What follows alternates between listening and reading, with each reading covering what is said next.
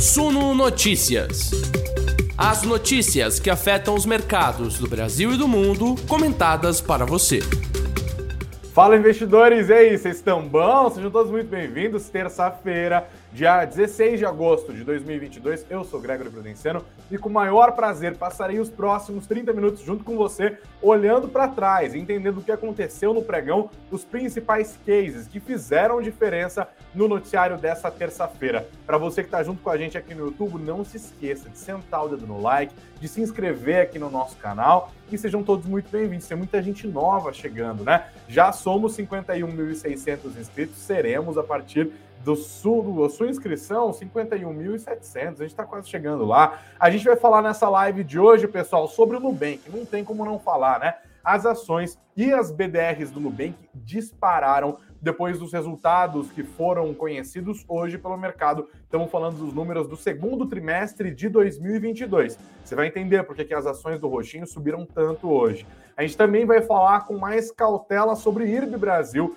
depois daquele noticiário sobre um follow-on, um aumento de capital de até 1,2 bilhão de reais, as ações do IRB Brasil pareciam que iam ter um dia de queda forte, especialmente depois da divulgação dos números do segundo trimestre. No fim das contas, as ações subiram. O que, que aconteceu? A gente vai falar sobre isso. E também sobre a largada que foi dada nesta terça-feira. Estamos oficialmente em período de campanha eleitoral. São 45 dias que passaremos juntos até o primeiro turno com muitas emoções. O que deve fazer preço no mercado, claro, você acompanha aqui no Sul Notícias. Isso tudo e muito mais, porque tem balanço da Compal, né? O noticiário tá super quente, você encontra agora na nossa live. Então, de novo, senta no like, compartilha, inscreva-se aqui no nosso canal e, claro, acomode-se, porque o Suno Notícias está aqui presente e a nossa live de todos os dias está começando agora.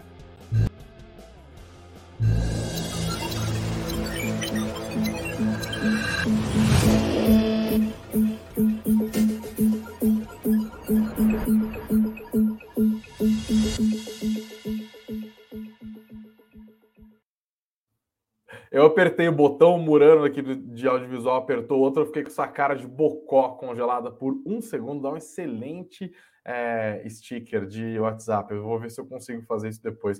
Sejam todos muito bem-vindos. Você que está ouvindo a gente, né, pelas plataformas de áudio, foi poupado dessa minha cara de bocó congelada por um segundo enquanto a vinheta não chegava. Galera, boa noite para todo mundo que está junto com a gente aqui. Vocês estão super animados, né? O Vitor Sena já chegou deixando boa noite dele 25 minutos antes da live começar, hein? Assim como o Thiago Ferreira, que chegou cedo, junto com o Emerson Brito, agora foi chegando na fila aqui, né? O Lierte Santos provocando os compradores de Mélios. Hoje Mélios caiu firme, né? A galera aproveitou para colocar Mélios na, no caixa é o caso de quem? É o Douglas, né? Animadíssimo. Falou que ele comprou mais Cash 3 hoje. Obrigado, Douglas, também pelos seus comentários. Boa noite ao Alexandre, ao Davilson, ao Thierry de todos os dias aqui também, ao Marcos Vinícius. Quem mais está junto com a gente aqui? Vocês estão só uma conversinha de vocês. A Nancy Utida também deixando boa noite, assim como a Maria Goretti. Só cueca. Ainda bem que tem a mulher aqui deixando o boa noite também. A Bruna aqui junto com a gente, por exemplo. Obrigado também ao, Mauro, ao Murilo Paulino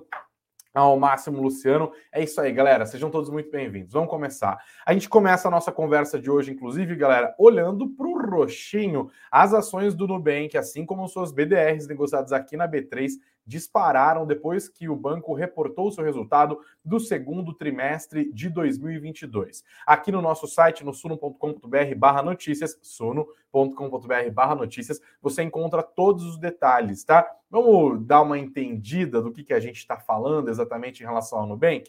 Bom, os números que agradaram os investidores foram basicamente crescimento na receita e crescimento na base de clientes. Outro dado que o mercado achou bem relevante é que o Nubank entregou no segundo trimestre de 2022 um número maior na receita média por cliente ativo, ou seja, cada cliente do Nubank está fazendo com que eles tenham uma receita cada vez maior, números inclusive acima das expectativas do mercado.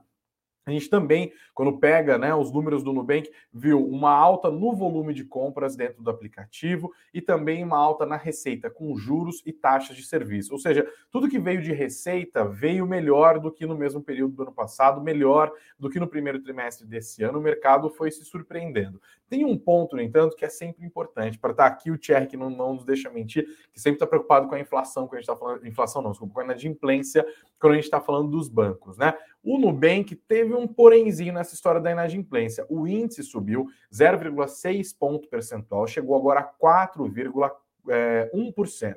Então, essa alta já era esperada, né? Porque quem se lembra do balanço do Nubank no primeiro trimestre, lembra que eles estavam apostando mundos e fundos no crescimento de crédito especialmente atrelado ao cartão de crédito, crédito pessoal na, no, no, banco também. Isso deixou alguns analistas mais reticentes com os, esse posicionamento da empresa, porque parte de, dessas operações de crédito não são seguradas. Então, o índice de inadimplência pode pesar muito sobre os balanços se eles estiverem apostando em expandir esse tipo de produto que eles podem acabar perdendo dinheiro.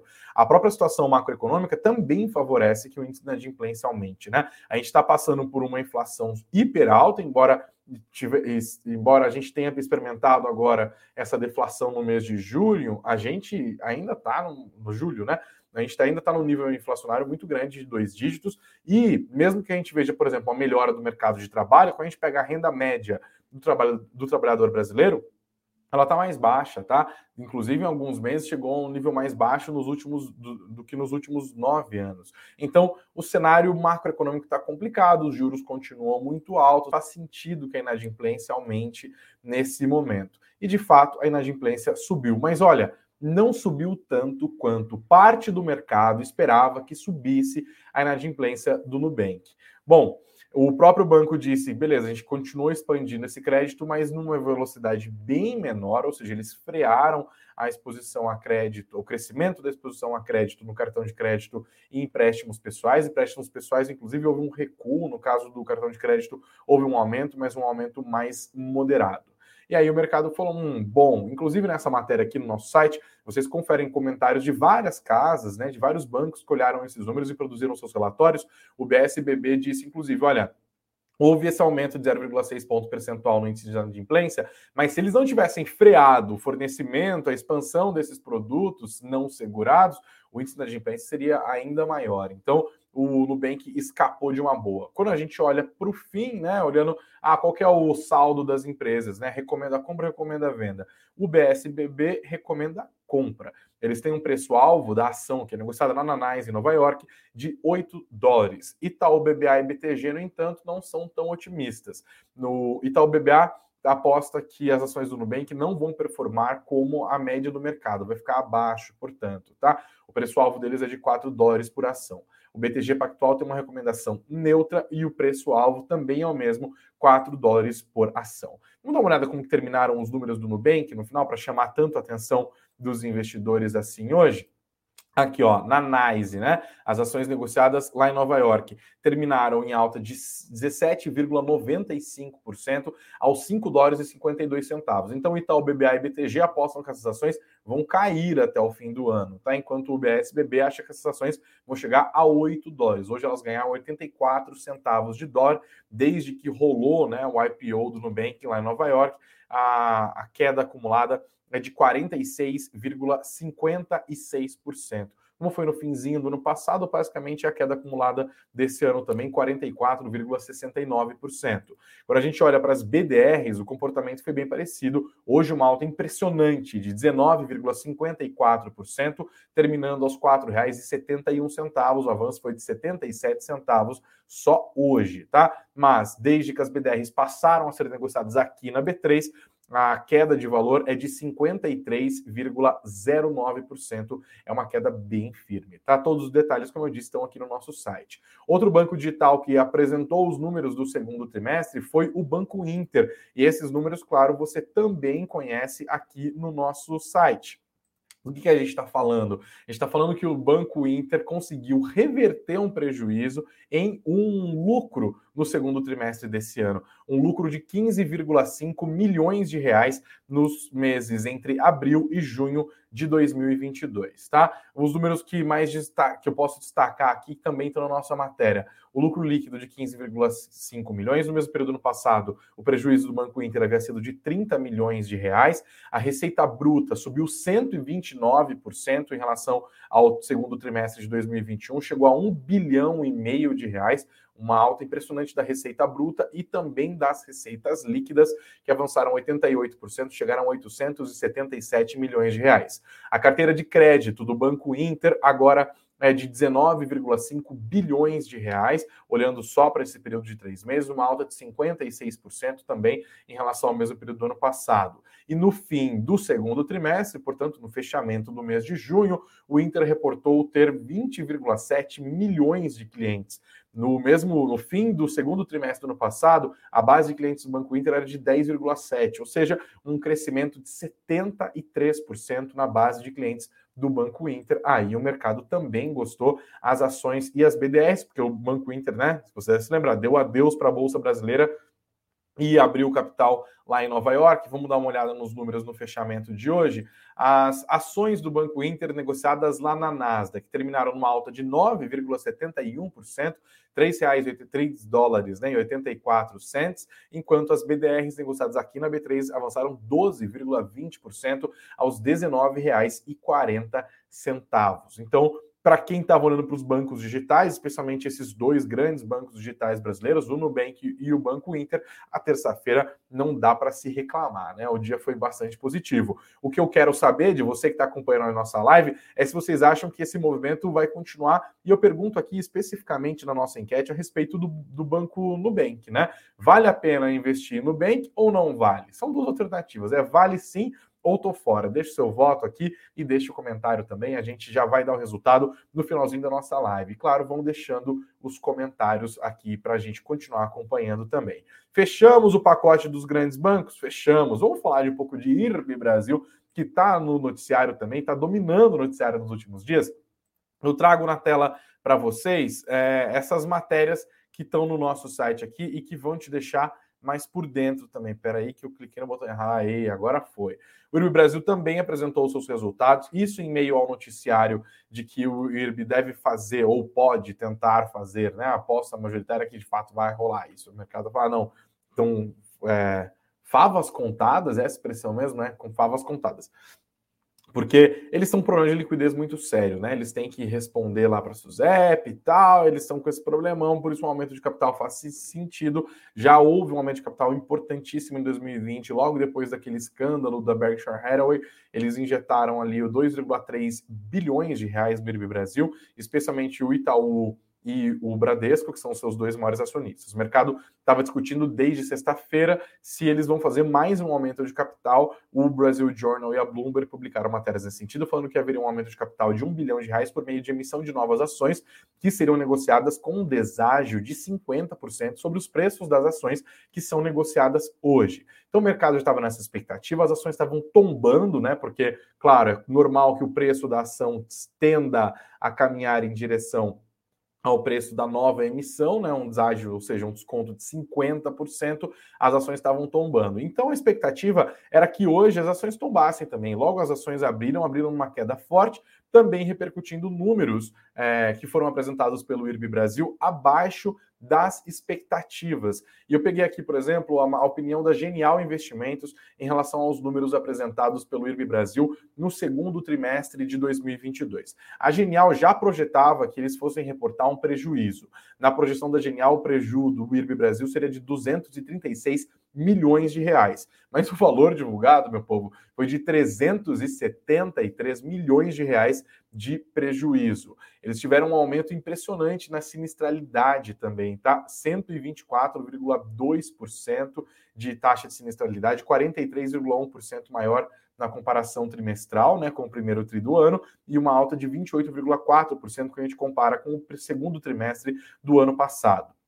O Valor também acabou publicando uma matéria falando que, mesmo com esse deságio de 50%, eles teriam dificuldades em fazer com que o mercado se interessasse por essas ações. Esse deságio não vem à toa, né? Justamente para fazer com que o mercado olhe com, com generosidade praticamente para as ações do Banco, In, do Banco Inter. Estou no modo contínuo aqui do IRB Brasil e esse aporte ajudasse o banco nessa liquidez. A matéria foi divulgada e disse que hum, talvez não seja tão simples assim, segundo fontes é, que foram consultadas pelo valor, de novo, olhando para esses problemas de liquidez da empresa. Mas, porém, todavia, contudo, entretanto, embora, pois houve a teleconferência. E olha como teleconferência é super importante. Aqui está o pulo do gato, né? Quando o pessoal viu o noticiário e viu os números, as ações foram para baixo. Aí rolou a teleconferência com a equipe do IRB Brasil e o mercado foi ganhando confiança. Olha só que interessante esse trecho dessa matéria que foi publicado no E-Investidor. Eu trouxe para a gente refletir um pouco. É, está, está aqui algumas falas do. Cadê? Do Galindo. Cadê o nome do, do, do, do rapaz, meu Deus do céu? Cadê? Galindo. Vitório Galindo, analista de investimentos CNPI, head de análise fundamentalista da Quantset. Eles dizem que essa, ele disse que essa teleconferência ajudou muito e eles pontuaram que essa aumento, esse aumento de sinistralidade no segundo trimestre de 2022 foi muito impactado por fatores atípicos. Essa fala na teleconferência prevaleceu ao longo do dia. Leio aqui o trecho dessa matéria que eu queria destacar. Né? É, por conta de fatores climáticos adversos, o aumento de sinistros no segmento rural foi uma das principais âncoras para os resultados. O, e aí que o Galindo fala, abre aspas, o resultado foi sim ruim. Contudo, a companhia destacou bastante na teleconferência que, se não fossem os aspectos climáticos, os números teriam sido positivos. O mercado começa a fazer as contas de como estaria a companhia sem estes problemas. E além disso, há também a própria questão do fluxo de recompra. Ele explica: tinha muita gente de short em BE, em IRB, né? Que o pessoal estava apostando contra, e muitos players devem estar saindo das posições, realizando lucro, né? De fato caiu. Não tem mais pressão de fluxo para derrubar as ações, pelo menos por enquanto. Então, na leitura desse analista, do, do Vitor Galindo, é, o que rolou aqui foi, e isso eu vi em várias outras análises, olhando para o mercado e tal, a teleconferência ajudou enormemente e IRB Brasil, no final das contas, pessoal, pasmem, pasmem, pasmem, acabou terminando uma alta de 3,85% com a, com a ação valendo R$ 2,16. Vejam só como uma teleconferência bem feita faz milagre aqui, né? Pelo menos conseguiram acalmar o mercado. Falou, não fossem esses fatos, os números teriam sido bem melhores, então tá barato, é um bom momento de entrada, pessoal desmontando posição vendida contra a IRB e tal. Hum, vamos ver se isso vai melhorar. Quero saber a opinião de vocês, inclusive aqui, o Lert está falando, ó, IRB subindo e petroleiras caindo, tá? O Thierry disse, adoro esses gestores do IC. Ele pontuou aqui, se nada, tu sabe dos riscos, não se preparou por vacilo. O Thiago tá lembrando aqui que o Barsi tá feliz, Barsi que é um contumaz defensor, né? O Luiz Barça aqui, um, um o investidor mais conhecido, talvez, do Brasil, né? Um guia para muita gente, aqui na Suno, inclusive, né? Muita gente é muito fã do Barsi, é, e ele é um defensor mais de IRB Brasil. O Thiago está lembrando que o Barsi deve estar um pouquinho mais feliz. Vamos ver se esse noticiário todo, se essa confiança toda entregue pelos investidores nas mãos dos administradores do IRB Brasil vai continuar fazendo efeito e se esse processo de follow-on vai se realizar ou não. Aqui no Suno Notícias, claro, a gente fica junto de lupinha acompanhando tudo que está rolando no mercado. Perfeito? Bom, fechamos esses dois, dois, esses dois blocos de destaque, né? Bancos digitais no começo, agora a IRB Brasil. Agora eu vou prender a respiração, respirar fundo aqui para fazer um lapadão de balanços, tá? Algumas empresas, gente, não dá para fazer tudo. Esses dias eu estava até chegando na live sem fôlego. Mas vamos lá, vamos lá para o Lapadão. A gente fala agora dos números da CSN Brasil, que viu seu lucro líquido cair 93% no segundo trimestre de 2022, na comparação com o mesmo período do ano passado, ainda assim um lucro de 369 milhões de reais. No fim do pregão de hoje, os papéis da CSN andaram meio de lado, uma alta bem discreta de 0,07%, desculpa, 0,44%, que variou 7 foram os centavos na cotação da, da, do, da ação, né? Então foi uma alta de 0,44%.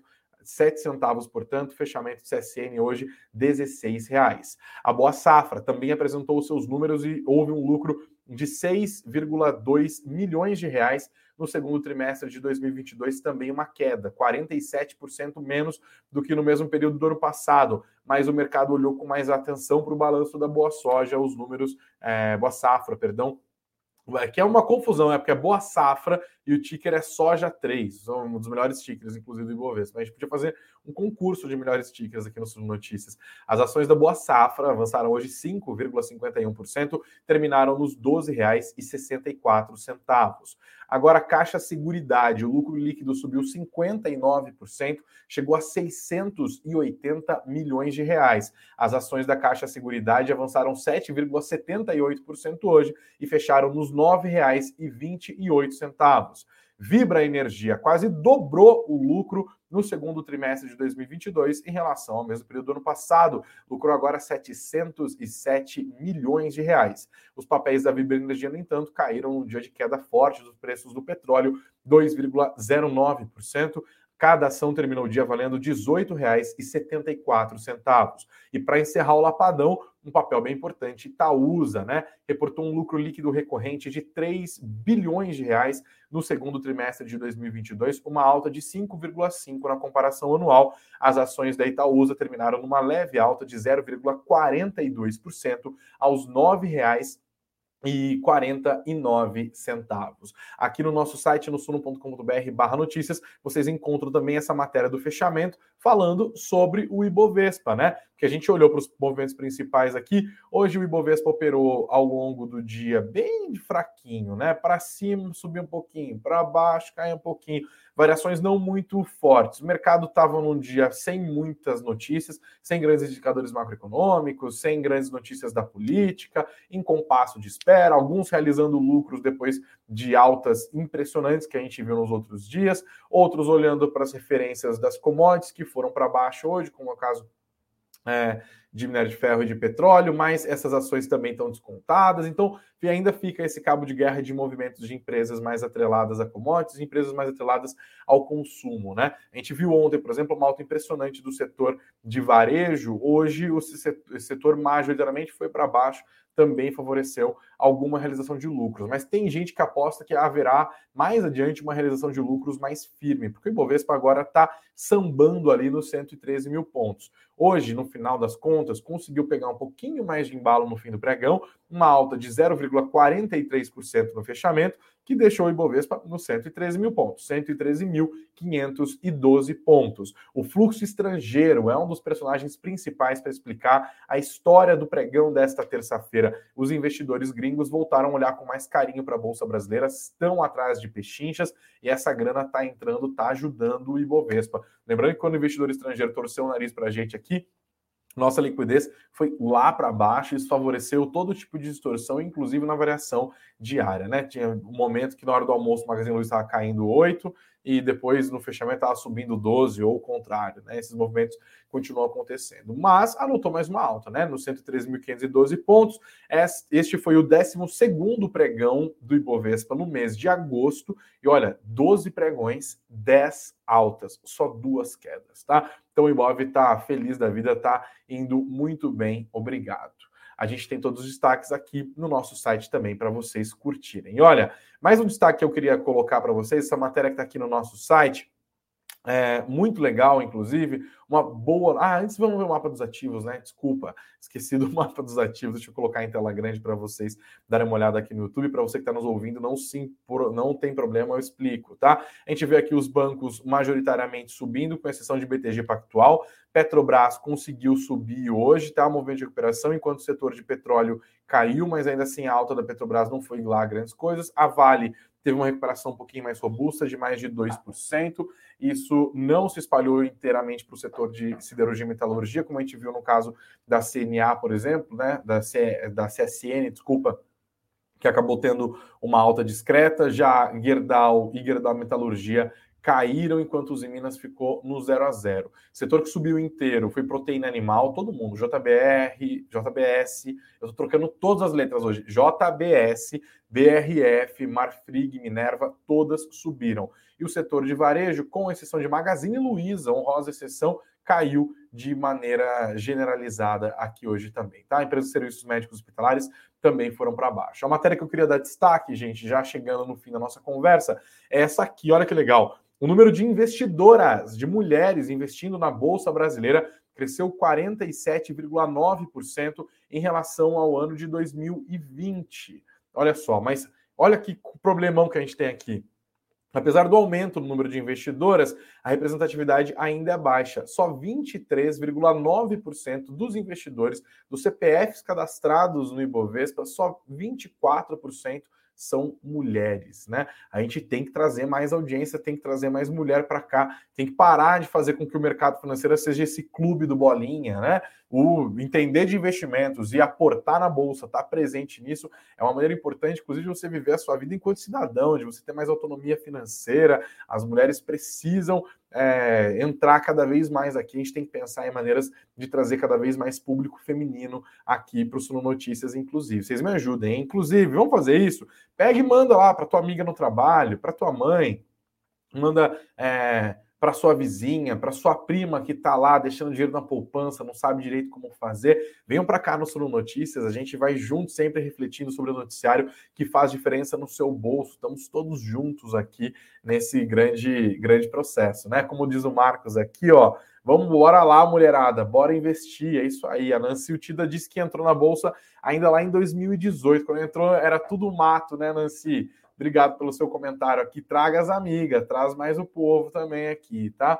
Ufa! Galera, mais um destaque de hoje, e aí a gente vai caminhando para o fim. Não se esqueçam de sentar dando like, de se inscrever aqui no nosso canal também. Hoje houve a estreia aqui no canal do Suno Notícias do nosso almoço com gestor. A gente falou com o Luiz Nunes da Forpus Capital.